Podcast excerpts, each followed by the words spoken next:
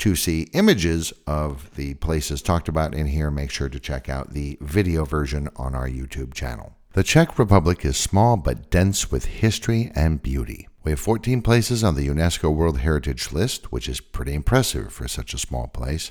In a previous episode, we looked at the first six to make it onto the list, and in this one, we'll look at the next six to make it on the list, focusing most of our attention in Moravia, the eastern half of the country.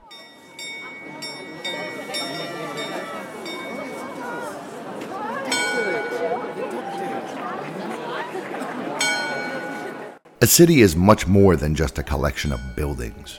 It's a location, it's a history, it's a culture, it's ideas and ideals, and a city is also, most importantly, the people in it.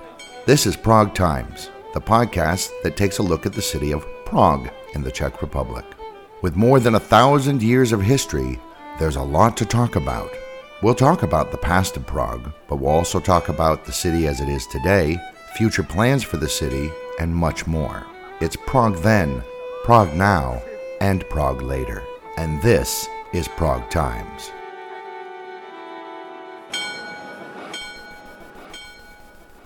Nineteen ninety eight saw two places make it on the list. The first one is the Gardens and Castle at Kroměříž in eastern Moravia, about 25 kilometers northwest of Zlín. The main building started out as the primary residence for the bishops and archbishops of Olomouc. The first one was built in 1497, which was then sacked in 1643 in the Thirty Years' War.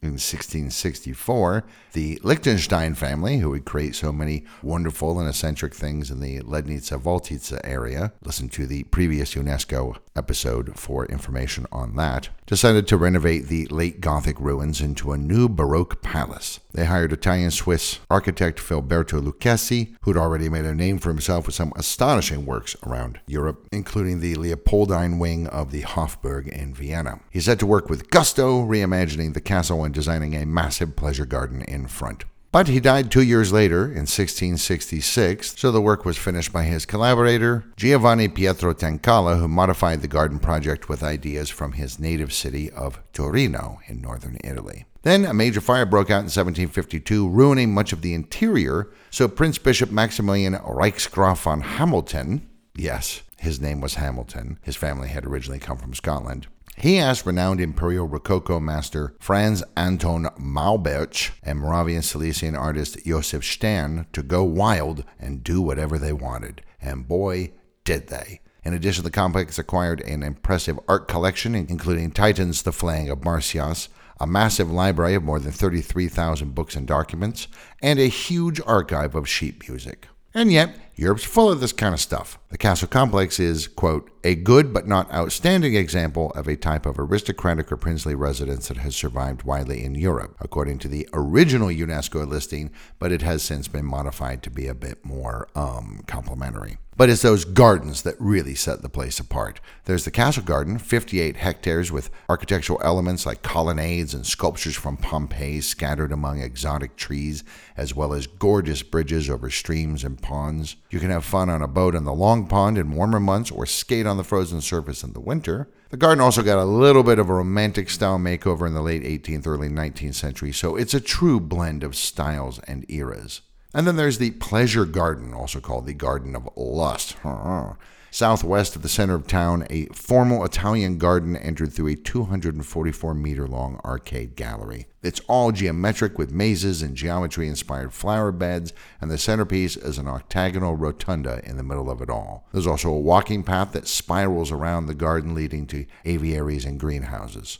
This area is first used in cinema when Milos Forman returned to Czechoslovakia to film his 1984 Oscar winning Amadeus. Some of the interiors here were used as stand ins for the Hofburg in Vienna, and since then it's featured in a number of movies. The site would go on to greatly influence Baroque gardens and palaces throughout Europe and remains one of the finest examples of its type anywhere on the continent. The town of Kroměříž is also worth looking around. Among some of the very old buildings is a Jewish town hall, one of the very few in the country. If you want to hang out in the area a while longer, just 30 kilometers or so to the southeast is the city of Zlín. At about 75,000 people, it's the 10th largest in the country. Zlin started off as a craft guild center for Moravian Wallachia back in the 14th century and then just sort of chugged along until the Industrial Revolution hit the Czech lands, getting up to about 3,000 residents by the 1890s. Then in 1894, manufacturer and local son Tomáš Baťa opened up a massive shoe factory here, and a whole new city essentially was built around the factory. He ended up becoming mayor in 1923. That's how much the new town got associated with him. As the factory expanded, so did the city of Zlin. The new housing is a showcase of Moravian functionalism. More about that architectural style later in the bit about the Tugendhat villa in Brno. Le Corbusier was originally asked to design extensions to the growing city in the 1920s, but the job ended up going to local boy František Gahura, who was a former student of Le Corbusier. Everything centered on the factory, which employed thousands of people. Rather famously, Baťa's office was a huge glass elevator that allowed him to visit different floors and check on progress without ever having to leave his desk. It also allowed him to root out communists from his employees. He was very anti communist. Maybe that's why, when the Communist Party took over after World War II, they renamed the whole city Gottwaldov, after Czechoslovakia's first communist president, the Stalinist butcher responsible for the White Terror. It remained with this name until 1990, and then it went back to being called Zlin. However, those who missed the good old days of the communist dictatorship would routinely swap the city signs that said Zlin for ones that said Gottwaldov, and then the city would have to change the signs back. Where they kept all these city signs is a mystery. This went on all through the 1990s. Baťa himself never learned of the slight from the communists, if that's what it was, since he died in an airplane crash in 1932. The city is very much worth a visit, especially if Czech functionalism and architectural cubism are interesting to you. There's quite a bit to do. It's a city. There's a large shoe museum, which should come as no surprise. Famous people born here include Czech architect Eva Jiříčná, now British playwright Tom Stoppard, Former BBC Two Newsnight presenter and managing director of both the BBC World Service and London's Barbican Centre, John Tusa, born Jan Tusha, Donald Trump's first wife, Ivana Zelníčková, better known as Ivana Trump, and Sylvia Tomčalová, better known to the world as porn actress Sylvia Saint. The city is renowned for its beautiful women, as if they're a commodity. In fact, when I first moved to this country, I'd heard the most beautiful women in the whole country are in Zlin. There certainly were a lot of them, since the shoe factory mainly employed women. In the 1990s, just after the revolution, the ratio of women to men in the city was 7 to 1. I assume the imbalance has been corrected since then.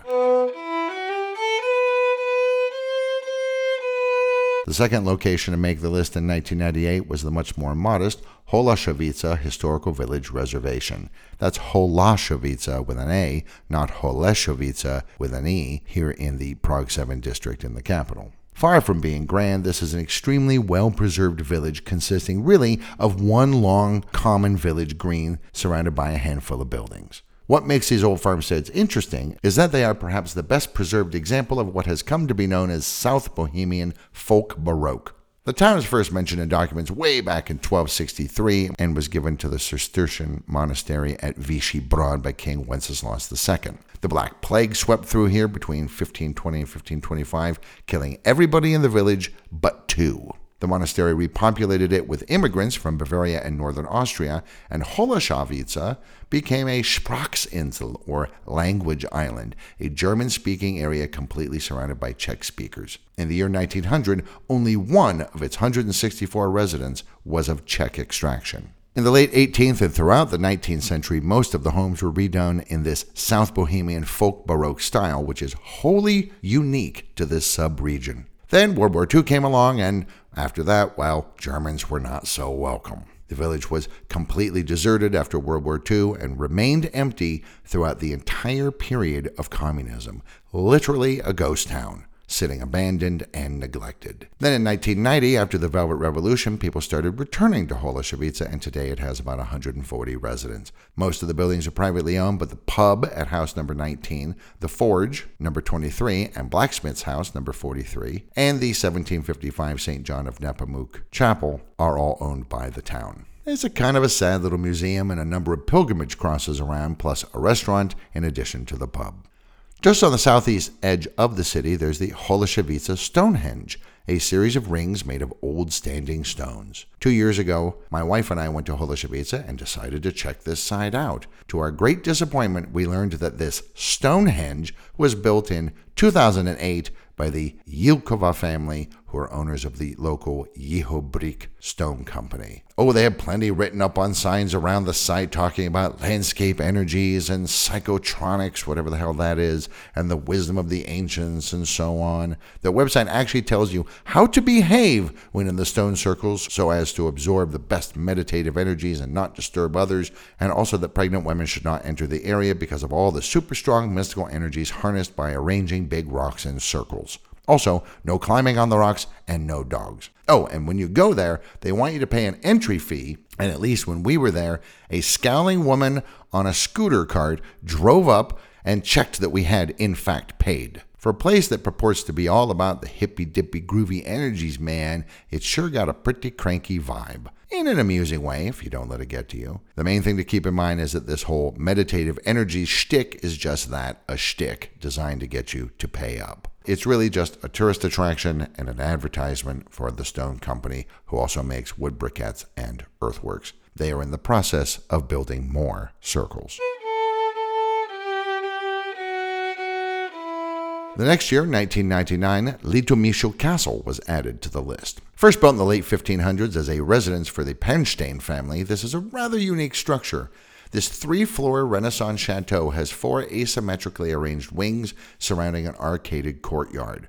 There's a chapel in the east wing and a well preserved late 18th century theater, complete with scenery machinery of the time, in the west wing. It was here that composer Bedřich Smetana, who was born in the former brewery next door in 1824, first performed for the public on a piano. The main attraction, though, is the exterior, which is decorated in possibly the finest example of sgraffito in Central Europe. This is a technique that became very popular in the Renaissance, in which layers of contrastingly colored plaster are applied to a wet surface, and then decorative designs or images are scratched into the plaster while it's still wet, and then it hardens.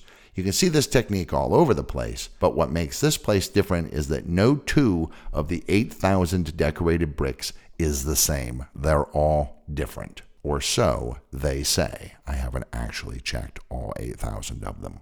The interior has become a museum with two different tour routes, each one costing 160 crowns. Okruh 1, which is kind of the main tour, takes you through the west wing, and Okruh 2, which takes you through the east wing. There's all sorts of furniture and dishes and historical keyboard instruments and other trappings of a noble family inhabiting the various rooms.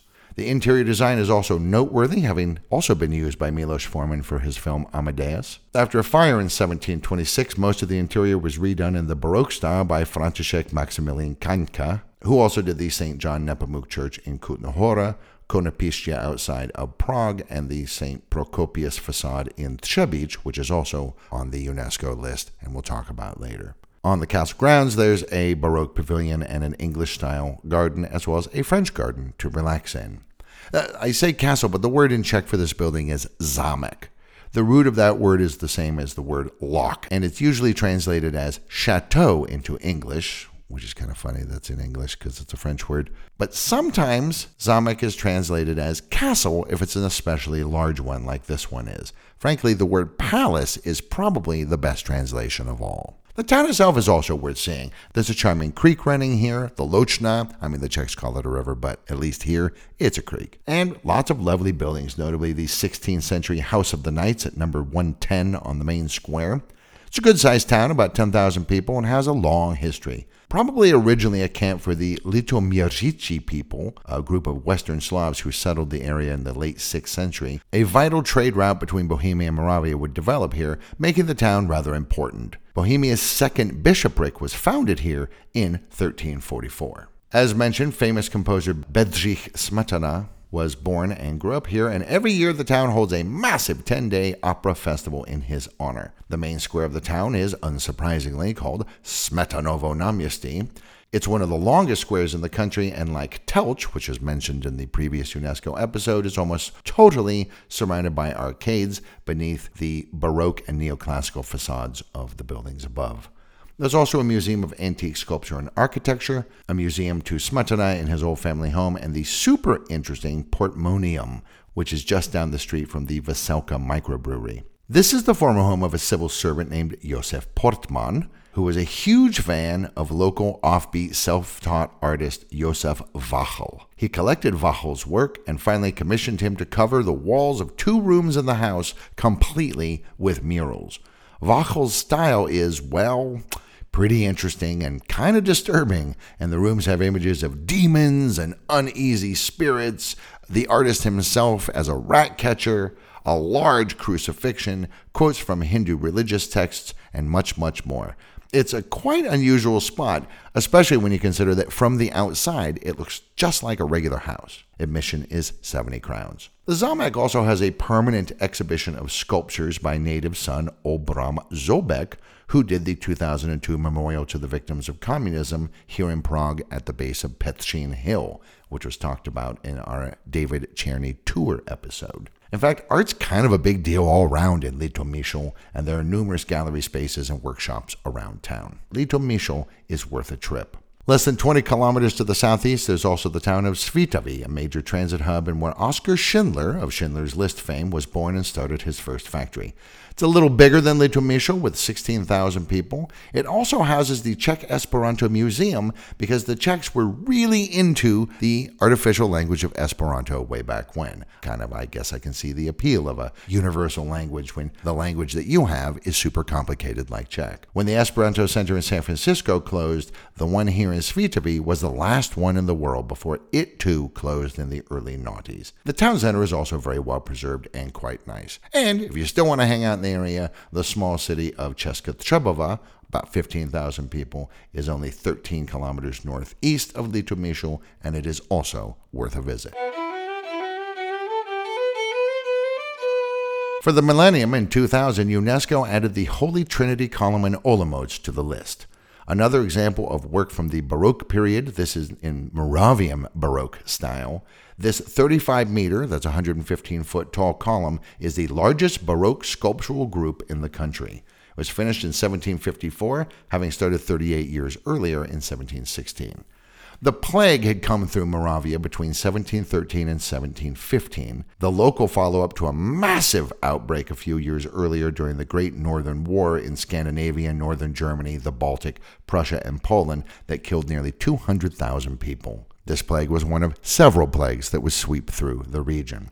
Now, in Central Europe, it became a thing to sometimes build something called a Marian column after a tragedy or disaster, usually plague. These were sort of kind of based on imperial Roman columns that usually had the emperor on top of them, but these were often crowned with the Virgin Mary or something like that, often surrounded by grim imagery taken from the horrible events that the column is commemorating, and sometimes even from the book of Revelation. The first one north of the Alps was in Munich in 1638 to mark the fact that the city had not been ravaged by the invading Swedes and also that the plague had given Munich a miss. One on Old Town Square here in Prague was built just after the Thirty Years' War, but in the First Republic it was torn down as a symbol of Catholicism, which had been forced upon the Czechs for 400 years. However, last year this column was reconstructed and re erected. Vienna has a huge, beautiful one that's kind of the model for all such columns here in Central Europe, built after the 1679 plague. The idea behind these is sort of hey, thanks for not killing all of us. And even though there's the occasional plague column, as they're also known in Munich or Vienna, they're really mainly a thing here in the Czech lands. You'll find them in many towns. Uh, Kutná has a particularly lovely one, as does the northern Moravian town of Šumperk. But many, many towns have one and yet the one in Olomouc is probably the most magnificent of them all. When it was unveiled in 1754, Habsburg Empress Maria Theresa and her husband attended the ceremony. It was considered to be such a great work of ecclesiastical art that when the Prussians invaded four years later, the locals begged them not to shoot it. They'd already hit it a couple of times, but upon seeing it for themselves, they agreed and left it alone. Up on the column, you can see a gold gilded replica of one of the stone shots that hit the column before the deal was brokered. All the artists who worked on it, five of whom died while it was being built, ironically, were Olomouc locals, and even the saints and figures were often somehow connected with Moravia. On the top is the Holy Trinity and a sun, then the angel Gabriel hanging around, and Mary is being taken to heaven beneath that. Under all of that, you have 18 sculptures of figures like Saints Anne and Joachim, who were Mary's mom and dad, Saint Joseph, Mary's husband, Saint John the Baptist, who proclaimed her son Jesus to the world. You've got figures representing the virtues of faith, hope, and love. Cyril and Methodius, who brought Christianity to the Czechs and other Slavs, St. John of Nepomuk, St. Wenceslas, St. John of Capistrano, who was once a priest in Olomouc, St. John Sarkander, a local priest who was tortured to death in the local prison by the Swedes during the Thirty Years' War, the Twelve Apostles, and much, much more. It's ornate. The city of Olomouc is also very much worth checking out. Fifth largest city by population, little over 100,000 people. It was once the seat of the bishops of Olomouc and has been a settlement since Slavs first came into the area. Maybe even before that. It's thought that maybe before the Slavs, the site was an old Roman fort called Mount Julius, which in Latin is Iulium Montium. Over time, this name, Iulium Montium, morphs into Olomouc. It's got some great buildings and churches, six Baroque fountains, a rare heliocentric astronomical clock that was redone in 1955 by the communists with social realist style workers and important communist days like the birthdays of Stalin and Gottwald. It also has Palacký University, the oldest in Moravia and the second oldest in the country, established in 1573. In fact, this is a college town. The student population from Palacký and other schools in the town, like the Moravian College, equal about a quarter of the total population. So, as you can imagine, it gets pretty swinging at night, like most college towns. However, during the summer break and at weekends, when most students return home to have mom wash their clothes and get a home cooked meal, it can feel quite empty. It's a great city and totally worth checking out. It will also get an episode of Prague Times all its own someday in the future. Another Moravian city that will get its own episode someday is the capital of Moravia and the country's second city, Brno. What we're going to talk about here is the early 20th century Tugendhat Villa, which got on the UNESCO list in 2001. But first, a little bit of architectural history. In 1896, Chicago architect Louis Sullivan said, Form follows function and a new way of approaching design was born. Though he meant function a bit more in a kind of a woo woo kind of a way, like the thing's essential essence, its function in the metaphor that is the universe as experienced by human minds. But anyway, a stripped down aesthetic started to emerge. In architecture, two of the pioneers are Franco Swiss Le Corbusier and Aachen born Ludwig Mies van der Rohe. In the 1920s, Czechoslovakia was getting high on being their own nation for the first time in 400 years and rarely got on board with this most modern of modern ideas. In fact, it was Czechs, or more specifically Moravians, who were some of the most prevalent drivers of this new architectural form known as functionalism, of which it could be argued that the Bauhaus ideas started in 1919 by Walter Gropius were a type, though some people argue that functionalism is actually a type of Bauhaus anyway. They're very similar. When industrialist Fritz Tugendhat decided he wanted the most modern modern villa he could get for him and his wife Greta, he hired the modernist Mies van der Rohe and interior designer Lily Reich to build him something special. And they did.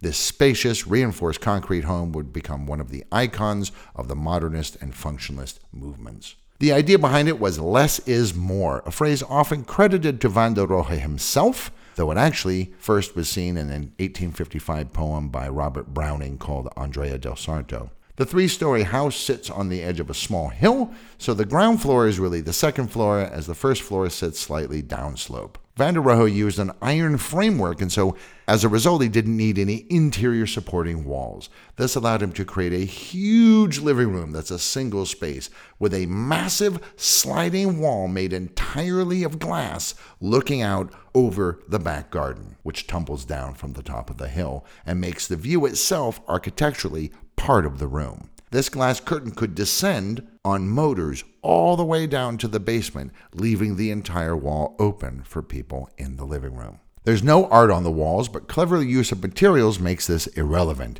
A brown gold wall made of onyx from the Atlas Mountains in Morocco gives one a sense of depth and texture, and other surfaces are covered in rare woods from tropical climes. All the lines are clean and simple, minimalist but not plain. And because it was so modern, it boasted the very state of the art when it came to heating and the, at the time, very unusual addition of a new invention called air conditioning. While Van der Rohe sketched out the designs for all the furnishings, which have a kind of a stripped down deco feel to them, it was really Lily Reich who made the non architectural elements sing. In fact, two of the chairs designed just for this home are still made today. The modernist cantilever Tugendhat chair with a padded leather seat and leather straps for the back over a polished stainless steel frame, and the Brno chair, a single steel frame bent in a C with a leather back and a taut seat in 2005, British art historian Dan Cruikshank put the Brno chair on his list of 80 man made treasures. Variations of the Brno chair would become the de facto standard for office chairs in the 40s and 50s and 60s. Alas, the Tugendhats were Jewish. So when it looked like the Nazis were going to get their way in 1938, this is just a few months before the disastrous Munich Agreement, after only getting delivered their wonderful new home for eight years, they fled. They went to Switzerland, sat out the war in Venezuela, far from the action, and then returned to Switzerland. They would never again live in the house. The Gestapo occupied the villa during the Nazi occupation, making some changes and stealing quite a bit of the stuff inside.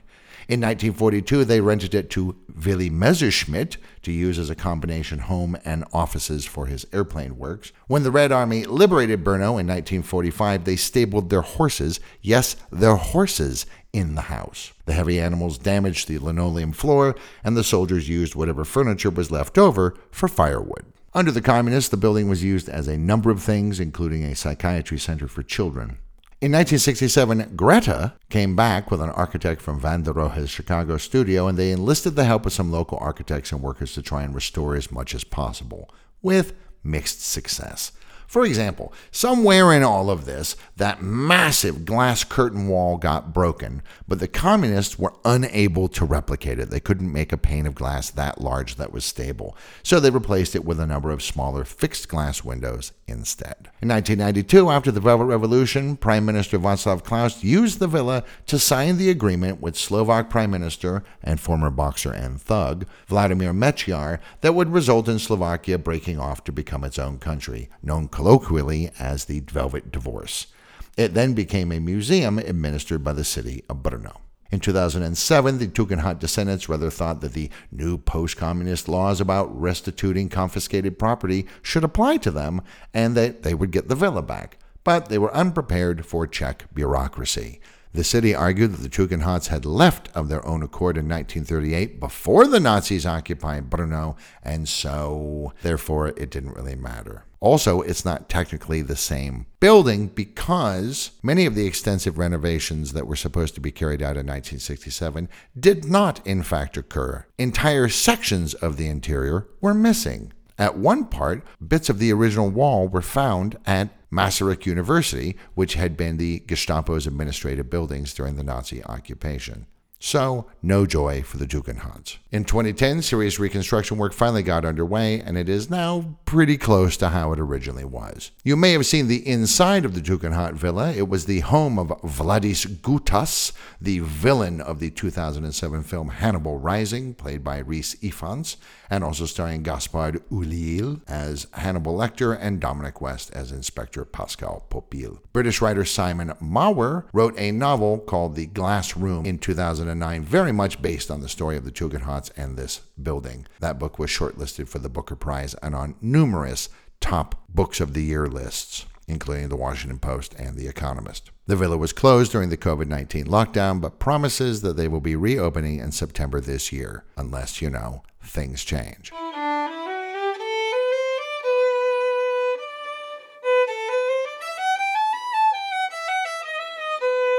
The last item on our list was added in 2003, and it's a twofer in Třebíč, a Moravian city of 35,000 people. You've got the Jewish quarter and the St. Procopius Basilica. The Třebíč Jewish Quarter is one of the best preserved in all of Europe and is the only UNESCO listed specifically Jewish site outside of Israel. And the attendant Jewish cemetery, which is part of the listing, is one of the best preserved and largest in the country, with about 11,000 bodies and somewhere between 3 and 4,000 headstones, all from the Renaissance, Baroque, and Classicist periods, though there's one that goes all the way back to 1631. The Jewish quarter itself, okay, I mean, let's call it what it was. The former ghetto has 123 houses and two synagogues.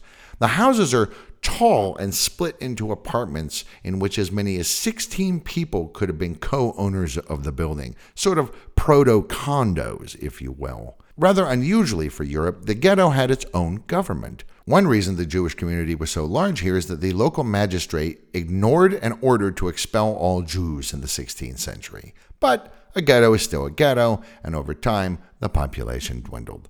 By 1890, there were only 1,500 Jewish people living here, and by 1930, this had dropped to about 300. Of those left when the Nazis swept through, all of them were shipped off to concentration camps, and only 10 individuals survived. Needless to say, though the buildings remain preserved, they are no longer owned by Jewish people. The other part of the listing is the Romanesque Gothic St. Procopius Basilica, which sits up on a hill looking over the city. In 1104, a Romanesque chapel was built here by the residents of the Benedictine monastery next door, originally devoted to the Ascension of Mary. And then this was converted into a much larger basilica in the 13th century, finished in 1260. So, who's the St. Procopius guy? He was a hermit who lived in a cave along the banks of the Sazava River, and he ended up becoming kind of a leader of a whole bunch of cave dwelling hermits. His remains are now in the Church of All Saints at Prague Castle. The monastery and basilica were attacked by Hussite troops in the early 15th century, then by the Hungarian king Matthias Corvinus, who was trying to pry Hussite King George of Podiebrady's son Victorine out from hiding there. The monastery sort of wound down as anti Catholic sentiment grew, and the complex passed to the Osowski family of Dobravica, who used the basilica as a horse stable. What's with people putting horses in old buildings? The monastery's crypt was used by the family as a beer cellar. The building once again became a religious structure once the Habsburgs kind of took over in 1620, and Catholicism was once again the faith of the lands under the influence of Count John Joseph Waldstein in this region. And then in the early 1700s, the whole thing was rebuilt in the Baroque Gothic style. So, all told, it's an impressive building with a long and varied history, sitting rather grandly looking over the city. It has a pretty rare 10 part rose window very hard to find, a style known as a botanical rose window, for those that are into rose windows. The center of Třebíč, the city, is a protected urban monument zone under Czech law, boasting the largest clock face in the country. That's the kind of thing we pay attention to here. Some people say it has the largest clock tower in all of Europe. maybe, maybe not. It has one of the longest squares in the country, Karlovo Náměstí, or Charles Square, and also one of the smallest.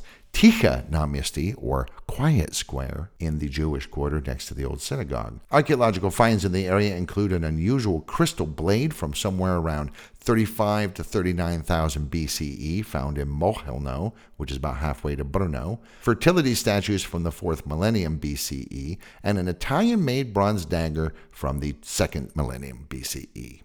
There are a few zameks in the area as well, notably Náměšť nad Oslavou, also about halfway to Brno, Jaroměřice nad Rokytnou, which is 15 kilometers south, and Budišov, which is about 15 kilometers northeast. The town of Jihlava is 35 kilometers away, and Brno is 65 kilometers away. It's also only about 26 kilometers or so from the Dukovany nuclear power station, which was built on the site of a village named Dukovany that was completely flattened to make room for the country's first nuclear power plant. Near Dukovany is Tempelstein, the ruin of an old Templar castle and one of several castle ruins in the area, and there are also numerous Celtic sites. I used to stay in Třebíč when I taught English to workers at the Dukovany nuclear power plant, and I would stay at the Hotel Atom obviously a reference to the nuclear power plant. According to the website, it looks like the Hotel Atom has gotten something of a facelift since my day, which is a good thing.